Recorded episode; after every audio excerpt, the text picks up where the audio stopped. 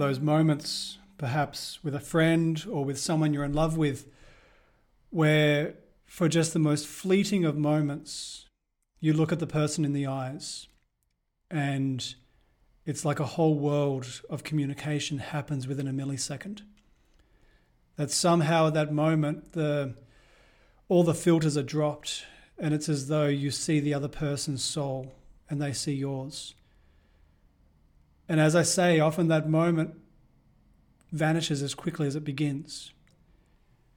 You know that you have encountered that person in a way that can only really be called a privilege. You've been allowed access to something beyond the surface. Over the last few episodes, I've been trying to break open something about prayer. And prayer is very difficult to talk about. It's traditionally spoken of in terms of methods or formulas, ways that we can try to fill an hour and call it communication with God. I really tried to speak of this in terms of relationship and wrestling with the, the mystery of that. That how do you define a relationship? How do you possibly create a method or a formula for a relationship? Because ultimately, it is this mystery of one person revealing their soul to another. In the case of prayer, it's the, it's the God of the universe revealing his heart to us. And somehow, as us poor, meager, insignificant creatures, being able to grasp something of the divine. There are methods, there are, there are styles of prayer that can help us and lead us in the right direction.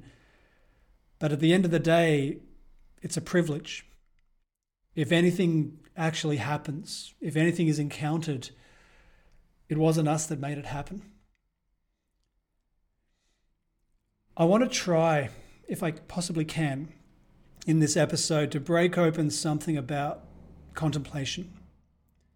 In previous episodes, I've tried to break open something of what we would call meditation. You know, how do we meditate on being loved? How do we receive love? How do we understand the fact that the way we engage with that meditation will change over time? In the beginning, there may be all sorts of feelings attached to it, but as time goes on, the feelings will fail. You may actually feel that you are further away from the one you love, even though you're actually getting closer. In the spiritual tradition, we've, we've traditionally spoken about three forms of prayer vocal prayer, meditative prayer, and contemplative prayer. While most people will agree on a definition of the first two, you find that every saint has their own particular definition of contemplation. And I think what that speaks of is the fact that at this point in the relationship, we're encountering something which is hard to define. And I think this is important to always remember when you are reading spiritual works, because depending on the particular spiritual tradition, there's going to be quite a different understanding of what this word contemplation means. If I can dare to add my own definition to this, just to try to maybe give you a, a way of understanding this separate to the normal language of the spiritual tradition. If I can maybe try and use what for me is probably the best way to understand this. There's a, a Jewish philosopher by the name of Martin Buber he wrote a famous book called I and Thou. And it's really a book about relationship and something of the mystery of communication. But for me, I think what he does is he creates a way of maybe putting into easy to understand language something of this grand mystery. His basic idea is very simple, although he then goes on to write a fairly long book to try and elaborate and talk about how this works in the real world. His basic idea is that there are two different ways of relating to people. There is what he calls the I it relationship, where I am relating to a person but I'm relating to parts of that person. And this is the normal style of relationship. You know, I, I relate to this person because they're good at their job, or because they're funny, or because they're strong or beautiful. Whatever part of their identity that is present to me at the moment, that's what I'm consciously engaging with. But then he says there is another form of relationship which is very rare, but very beautiful. And, and really, that is the goal of all relationship. And, and that is what he calls the I thou relationship. And for him, it's, it's this moment where you're not just encountering the paths of the person, but in one moment, you're able to encounter the whole mystery of who they are. Now, what he tries to explain is that this, this really is such a fragile moment in a relationship. You know, at the beginning of this episode, I used the example of looking in someone's eyes and in that briefest moment, feeling like you've encountered them deeper than you ever have before. Because maybe that's something of the I thou relationship. You're not consciously thinking about them, you're not trying to understand what they're saying, you're just receiving who they are. That somehow in that moment, you are encountering their whole being, the whole grand mystery of who they are which doesn't necessarily make sense, but it's beautiful.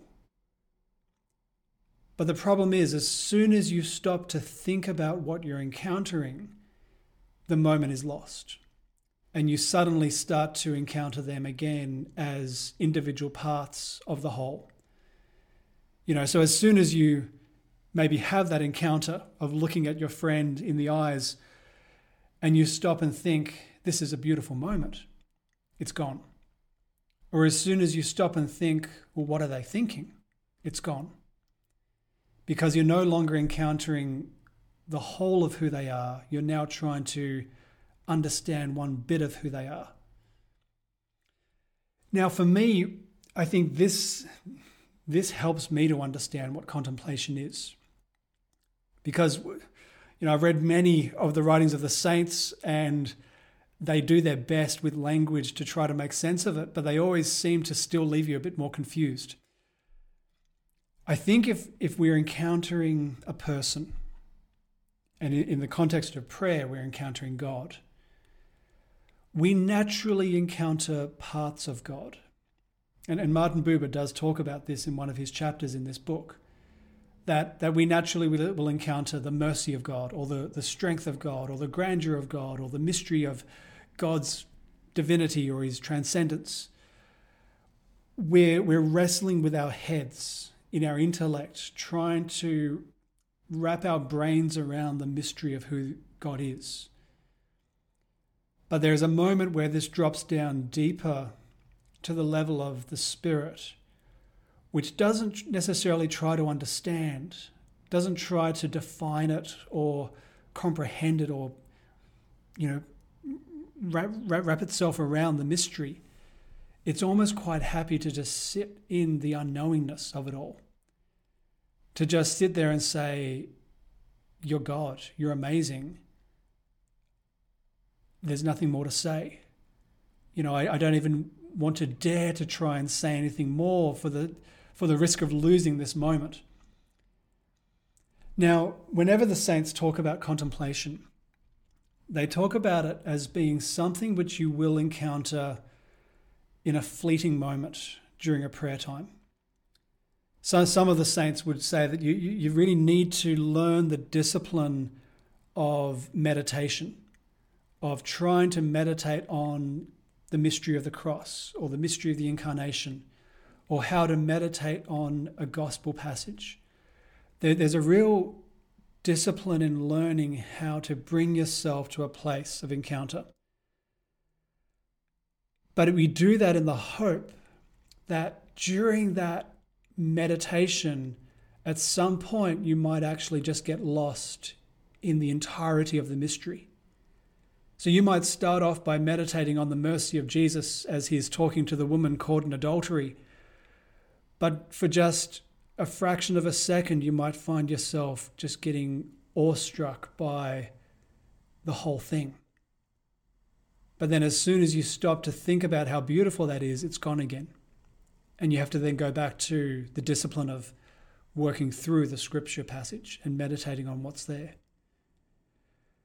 Now, the hope of this, the, the hope in all of it, is that gradually we get drawn deeper. So, what, what begins as you know, the, the, the tiniest millisecond of encounter in prayer might then gradually become a couple of seconds. And then gradually it might become a minute. And, and over time, it's almost like God is training us to become more comfortable in this place of not knowing and just delighting. You know, I spoke in a previous episode about how we fight against distractions, and I used the image of how the will simply wants to love, whereas the intellect wants to understand. And I use that image of the two little old ladies where the little Miss Will just wants to sit there and love the guest who comes into her room. But her sister, little Miss Intellect, keeps bursting into the room trying to make sense of it and, and trying to understand what's going on. There's a whole process in that discipline of self mastery, learning how to still the intellect and the memory and the imagination so that you can learn to just sit and love, to love the entirety of the person you're encountering. And it takes an enormous amount of faith. Faith in, in the sense that your normal way of encountering is almost silenced. You know, that the normal way that we operate in the world every day is to wrap our intellect around something and quantify it and measure it and know that something has happened. The difficulty with contemplation is that you never quite know what's happened. I remember once hearing a Carmelite priest saying that you can never really know what is prayer and what is not prayer. And I, have got to admit, when I when I heard him say that, I didn't understand what he was talking about. But I think the more that I've started to understand the the great mystery of this idea of contemplation, I think I now start to understand what he was saying that you're, you're sitting in a place where you're encountering the entirety of the mystery, but you don't really understand what you're encountering because you're almost afraid to think about it for fear of losing that moment. All you know is that you are there and God is there and it's beautiful. That's, that's the goal of where we're going. It's learning how to just delight in the unknownness of it all. So I simply want to encourage you learn the discipline of prayer. Some people will try and jump straight to this place of silence, but they're not really contemplating. They're, all, they're just contemplating themselves and their own thoughts. Learn, learn the process. Go through the, the methods of prayer, if you will, until you actually learn how to still that interior voice, gain the self mastery to be able to just sit in the unknowingness of it all and just delight in the one who delights in you.